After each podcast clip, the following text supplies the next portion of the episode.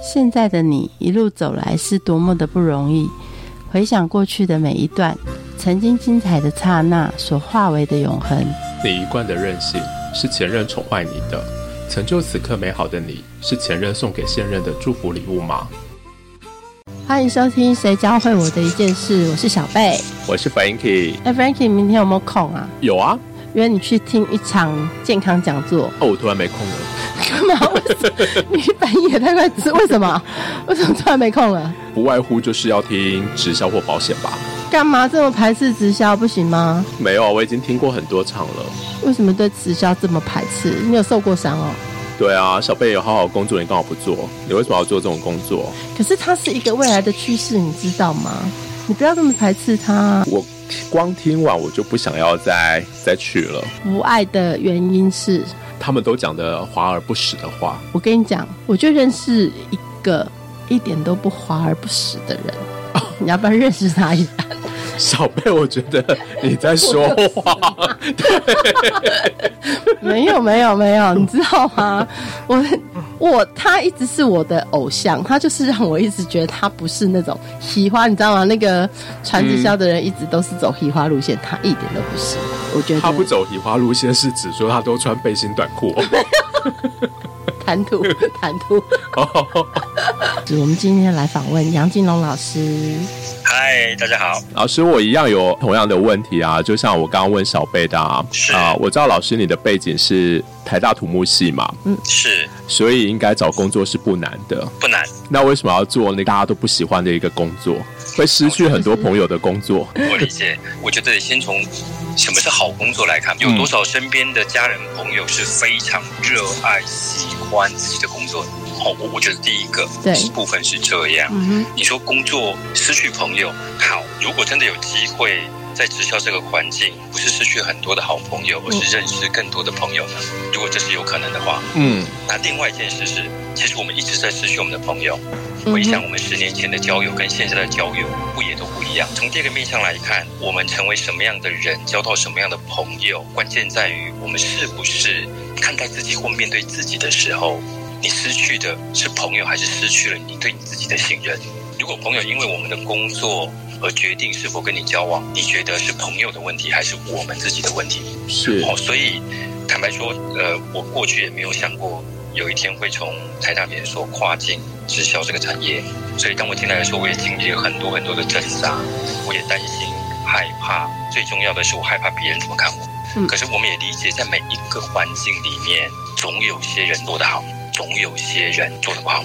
宗教有人诈骗敛财，可是也有宗教家他造福了很多很多的人，但是他绝对不是宗教不好。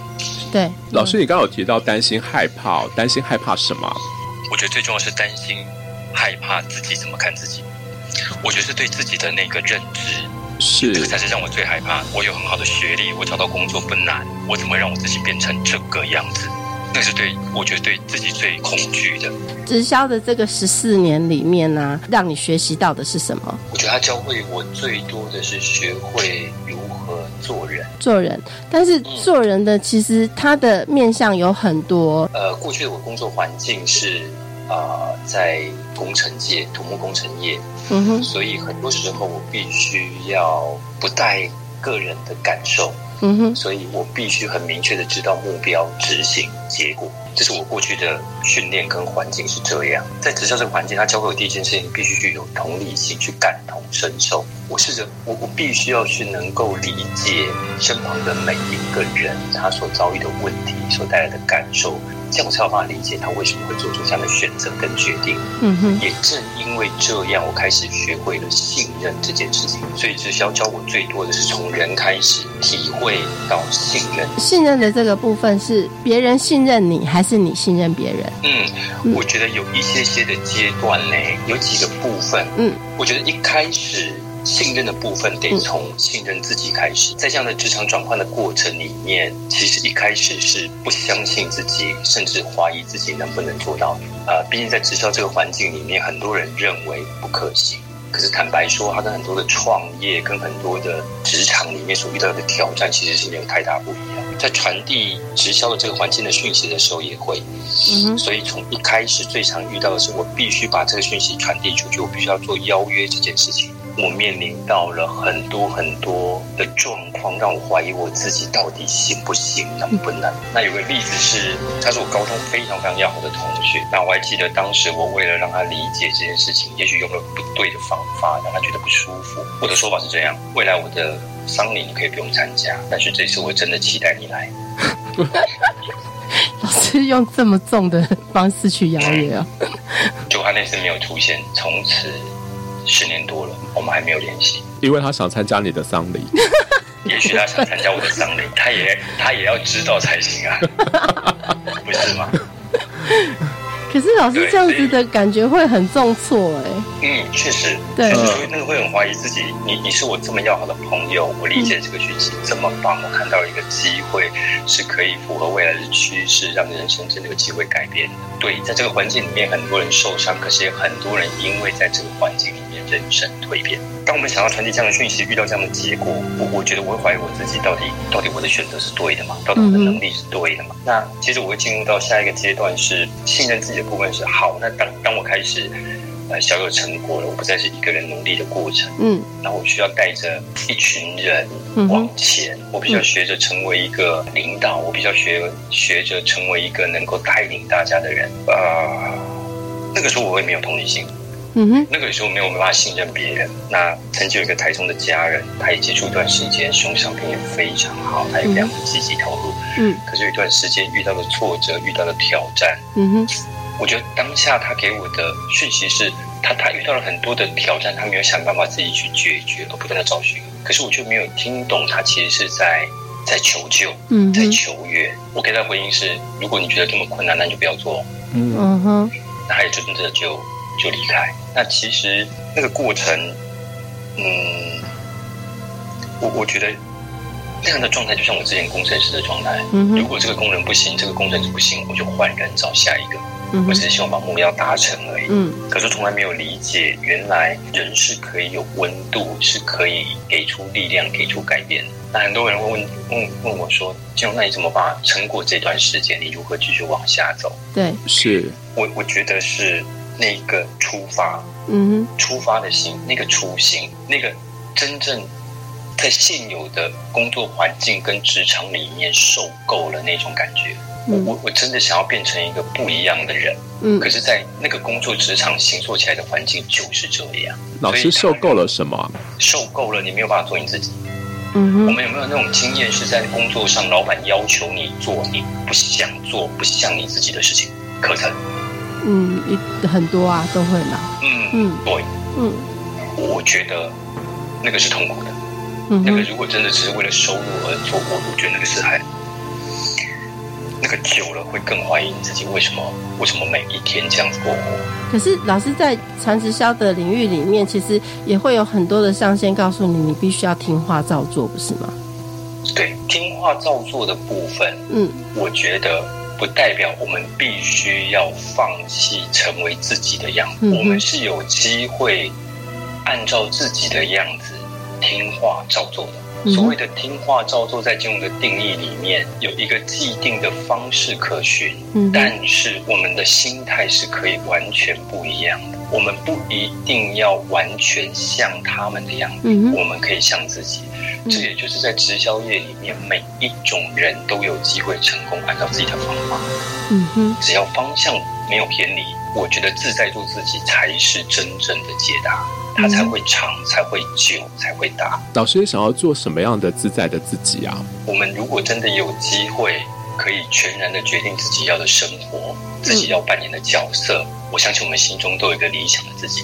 对我来讲，我最想要成为的那个样子是我曾经答应过已经过世的妈妈。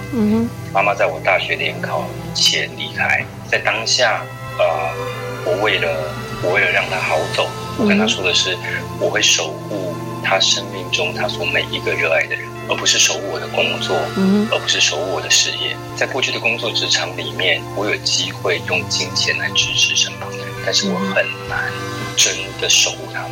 嗯，我最想要成为那个自己是，除了拥有收入之外，我更渴望拥有时间，我更渴望拥有一颗温暖、理解、善解人的心。这在过去的工作里面，要让我培养这样子的自己更难。可是，在直销的这个环境，它是有机会的。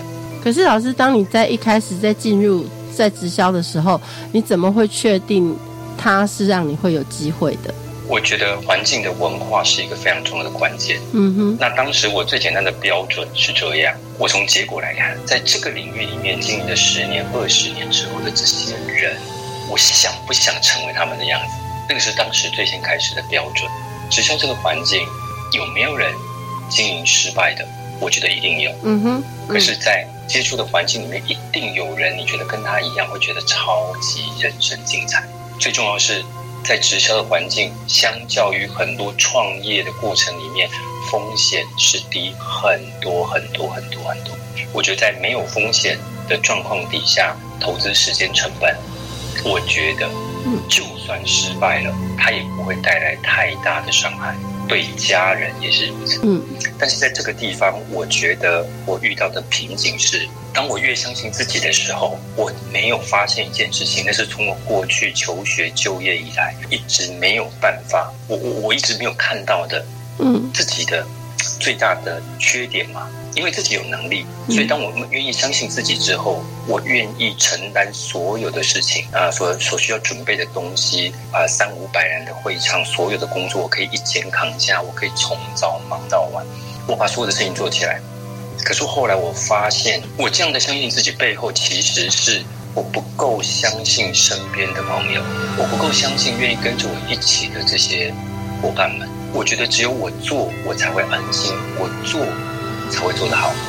所以这是我在这14年来第一个遇到的挑战，从不相信自己到相信自己，从相信自己之后，我必须还要学会相信我的伙伴。那因为相信伙伴的过程，我觉得最困难的部分是，你必须要把过去你累积起来的能力、标准、条件通通都要放下。你要放弃自己的标准来看待伙伴每一个人的状况，这个是很痛苦。你明明知道他这么做会跌倒，你明明知道他这么做会摔跤，你明明知道他这么做就不会有结果，可是你得陪伴他们从失败中学到成长。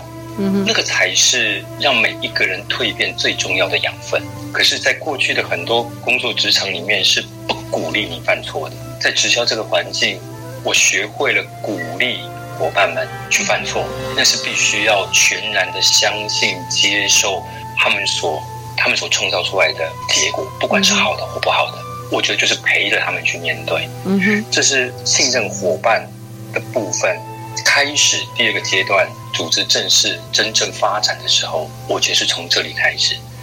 也唯有让每一个人有机会透过失败成长，整个团队的能力才有机会提升。除了信任自己跟信任伙伴之外，最后这几年在绿嘉丽4-5年的时间，我也才慢慢学会相信环境啊。这样的环境，就相信很多人没有办法理解什么叫做相信环境啊。一个人之所以能够改变、愿意改变，其实是不容易的。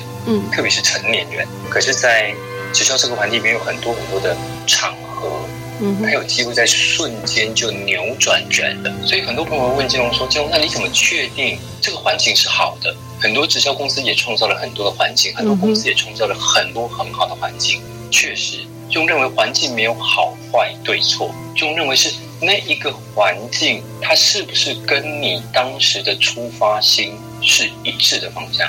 可是如果今天你想的是如何让更多的人能够真正的做自己，让自己的人生能够发光发热，那你就得随时去检视这一个环境到底是不是还走在跟你一样的方向。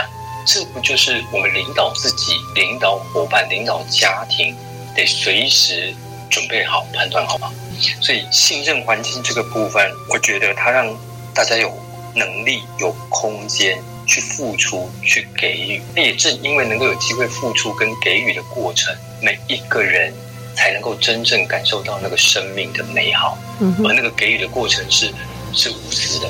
可是过去在工作上的给予是条件式，过去的家庭生活是条件式的给予，可是唯独在直销这么特别的环境，你有机会可以互相合作，而不为了利益。这是我这14年来，即便到现在还是遇到了很多的挑战，我还愿意持续在这个环境里面很重要的因素。我想其实在你从小到大一路的成长的过程当中，你应该都是所谓的人生胜利组，怎么去面对邀约的挫折。所以我想那其实呢，一直被拒绝应该不是一个你从小到大常有的经验。没有错，没有错，我学会的事情是这样，我倒不是经历了14年之后邀约就不再遇到挫折。是，坦白讲，现在的我邀约还是会有挫折。是，坦白说，现在我还是会在意，当我传递之后别人给我的反应，我还是会。可是最大的差异是，这14年之后，我更懂得去聆听一个人的声音，那个人是我自己。我怎么看待我自己？我为什么要做这件事情？原因是因为我有那一个望成为的那个自己的样子，我知道我这么做是朝那个方向去。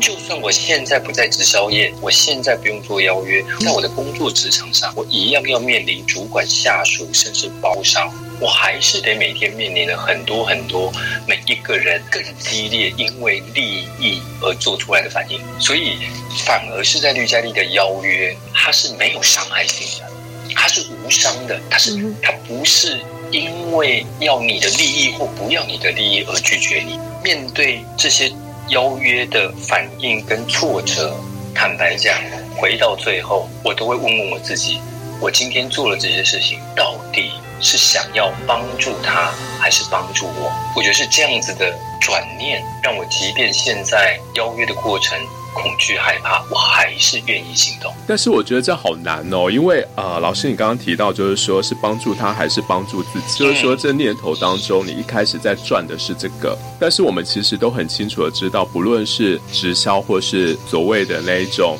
零底薪的业务，你都没有办法活下来，那你怎么还可以存着就说我其实在做的是帮助别人？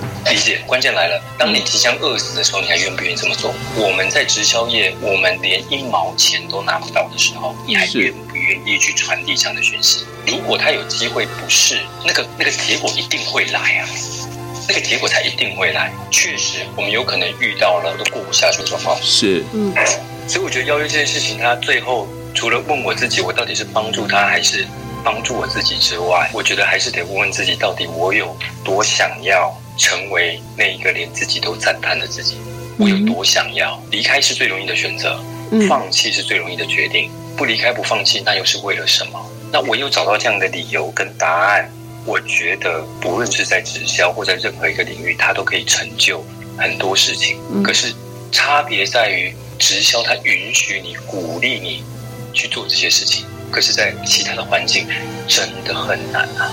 你怎么允许你伙伴犯最大的错误是什么？每个人的逻辑语言不一样，我觉得是包容。通常会让金融最有情绪的人是什么样的人？其实是最像自己的人，因为你明明知道你这一路走来就跌了很多跤，然后那个人偏偏就跟你一模一样啊，跟你又做同样的事情，很蠢吗？我觉得是最难接受、最难包容的，其实最后是包容自己啊。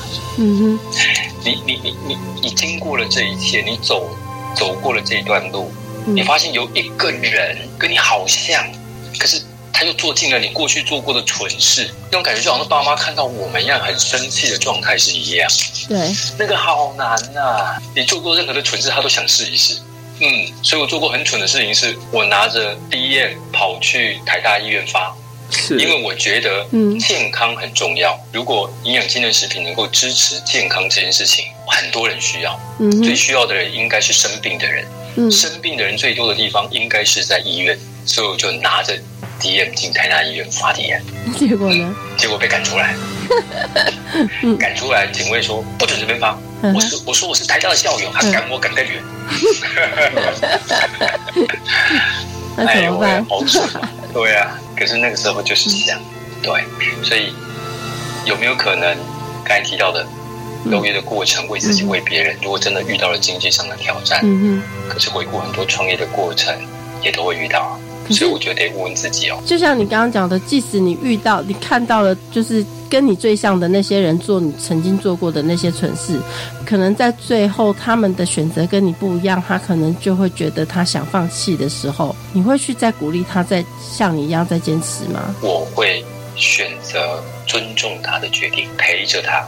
今天我会陪着他，不是因为他是不是跟我走在直销的这个产业上。如果是，那我的出发点就在我的标准里面，我觉得就不够。如果他今天是我的伙伴，我才支持他；他不是我的伙伴，我就不支持他，对吗？他用不一样的方式去完成他的人生，没错啊。他如果在这段路陪着我走了一段，我感恩他都来不及了，我感谢他都来不及了。这是现在的话，以前我就破口大骂，我花这么多时间在你身上，所以当伙伴，即便我陪伴他，他决定要离开，我会了解原因，试着理清他的方向。如果他全然知道明白他为什么做这些选择，我会尊重他，但是我也会在这个环境持续的给出讯息，让他知道我都会在这里。老师，现在在你生命当中最重要的人是谁？我爸爸吧。你爸怎么看你做直销？说到邀约，除了那个好朋友之外，最难传递的是我爸爸，最难约的是我爸爸。是。原因是，当一个父亲栽培孩子拥有这样的学经历，当他要放弃自己的学经历，要来到直销这个环境，中的父亲是很少发脾气的人，人生少有对我发过脾气。他那时候只说，我告诉他完之后，他是跟我讲很生气，很大声。他说：“你想清楚了没？”父亲是非常非常担心害怕，他的生气背后。在一次的聊天过程中，我才理解这件事情。长辈们问到最后，你理解到最后，他们绝对不是我们要拥有什么头衔，拥有多少收入，或者什么样的生活。很多长辈们只是在意的是你过得好不好，你开心吗？那父亲当时会有那些反应，极力的排斥，其实不是因为不相信我的判断，不相信我的能力，不支持他的孩子去选择他的人生。他是担心金融在直销这个环境里面吃不饱、被骗、受伤，这是他的担心。可是他不知道如何表达，他选择生气。甚至我近一段时间收入来到了5-6位数的时候，他还说你要找个正职来做做。他一直不觉得这是一个可以长、可以久的正当工作。到现在还是吗？现在他可乐了对。你怎么去让他改观？环境很难透过个人的力量。所以在传递父亲的过程里面，大概经历了好几年的时间，最后是环境让父亲愿意理解，让父亲愿意认同，甚至到目前父亲是投入的，透过环境，父亲是一个乐于给予的人，所以我们就在家里面找朋友聚会，请他煮东西，他就非常开心。老师，我们都知道成功的人后面一定是寂寞的，你怎么度过寂寞跟挫折的过程当中，找寻那个支持的力量？亲爱的，失败的过程也是寂寞的，在努力的过程也是寂寞的，是你不努力的过程也是寂寞的对，谁会是你支持最大的力量？我觉得最重要的不是谁的陪伴，是真的不是，因为没有一个人能够陪伴你一辈子，只有一个人吧，不是吗？就是自己，不是吗？成功的过程很辛苦，也许你觉得孤单，我觉得在生活的任何一个层面，其实仔细想都是孤单。如何带着那个动力，我觉得是那个笑容，那个人你想要守护的那个人的笑容啊，它会让你变得很勇敢啊，它会让你愿意再行动一次啊，它会让你愿意放下自己的恐惧跟害怕，再去面对，再去挑战一次，是那个力量，是我想要守护那个人，我想要守护的那个笑容，我想要守护的那一个环境，它让我变得不一样。老师，那在这14年里面，你有没有过自己也极度在否定自己的时候？当然有啊。什么时候？我以为你没有甚至想放弃啊。然后那谁救你回来？怎么救？过程里面，其实我觉得，当生活都过不下去了，你还要坚持下去。我觉得这是直接的，而且它会血淋淋，而且真实的呈现。你不知道你下一餐的钱在哪里。刚才我说过，我身上只剩15块。还好是一个人那个时候，环境让我知道我的很多方向是可以再好，我的方法方式。你说什么原因让我愿意再坚持下去？我觉得另外一个更大的痛苦，我不想要再回到过去原本的工作职场，成为那个样子的人。他让我打死不退。老师过去工作压力这么大，但是他老师我想要问，就是说你不想回去过去的那个职场，他还是有其他不同的选择啊。对，没有错，嗯，没有错。可是你也可以看到啊，如果从土木这产业链来看，你可以，我从最底层的现场工程师开始，我可以看到整个产业链所有人的生活状态，对吗？是。我遇到保险顶尖的从业人员，我也看得到保险整个产业的状况，不是吗？我也遇过开连锁加盟店的老板，拥有80几间的鸡排店的连锁系统，他的生活我也看得到啊。这些过程里面，我都会去检视，问问自己，这样的过程，这样的结果，我爱不爱，我接不接受，我喜不喜欢？有很多环境可以选啊，不一定非得在这里啊。确实，可是这个环境确实是风险最低，可以让所有的家人们都聚集在一起。它是可以没有能力的限制，没有专业的分别，没有性别的，它没有这些东西，它是可以让所有的人，只要你喜欢，你愿意，都可以把他们带进这个环境。它像宗教呢，很奇怪。对呀、啊，对，我觉得，像直销，它其实最重要就是要带团队嘛。那如果你完全其实不是一个实质的一个职权，怎么样去建构你的组织，建构你的团队？你所谓的实质的权利是指你能给他的，讲一句坦白话，就像你在工作过程当中，老板可以说我可以给你加薪嘛，那就是一个很实际的一个职权的，或者说今天我不爱你，我就把你冷冻起来嘛。对，那也是一个嘛。那其实到最后，他后面的都是一个金钱的，怎么样去说服你团队当中的人是跟着你的？坦白讲，我比较不喜欢说服他们跟着我，我比较喜欢的是说服他们自己精彩的活一次。如果是在绿嘉丽，我们就一起。你可以选择不一样的工具，不一定非得在直销，不一定，真的不一定啦。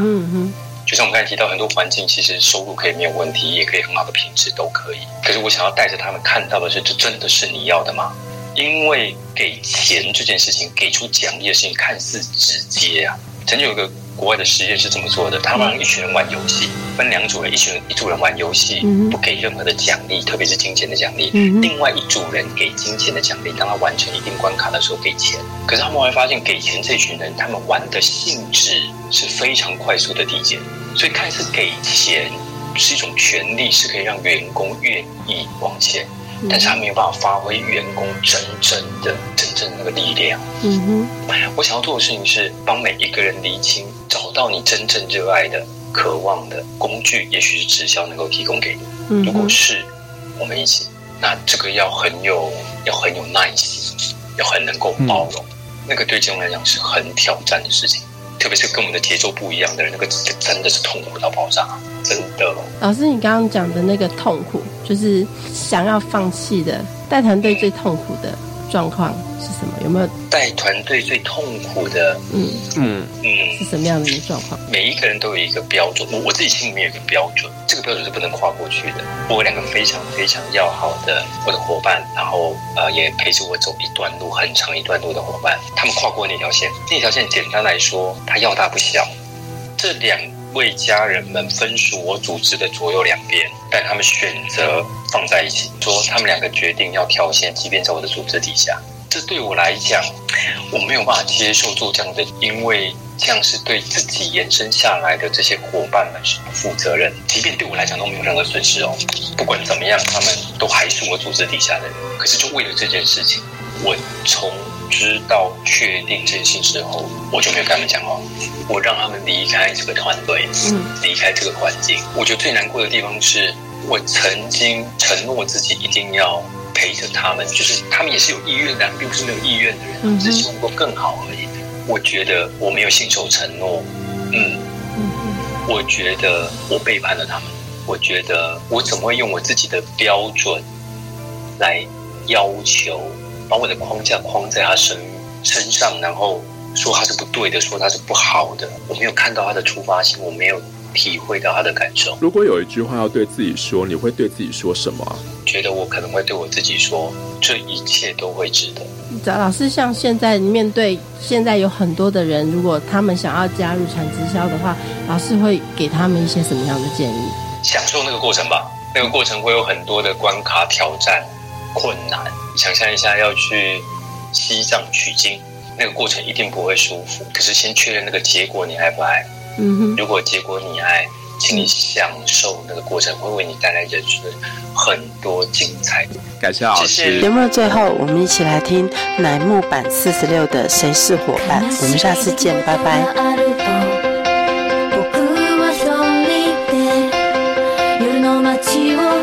ただひたすら歩くんだ。背中丸めうつむいて行くあてなんかないのに、雑踏のその中をさまよう。聞こえ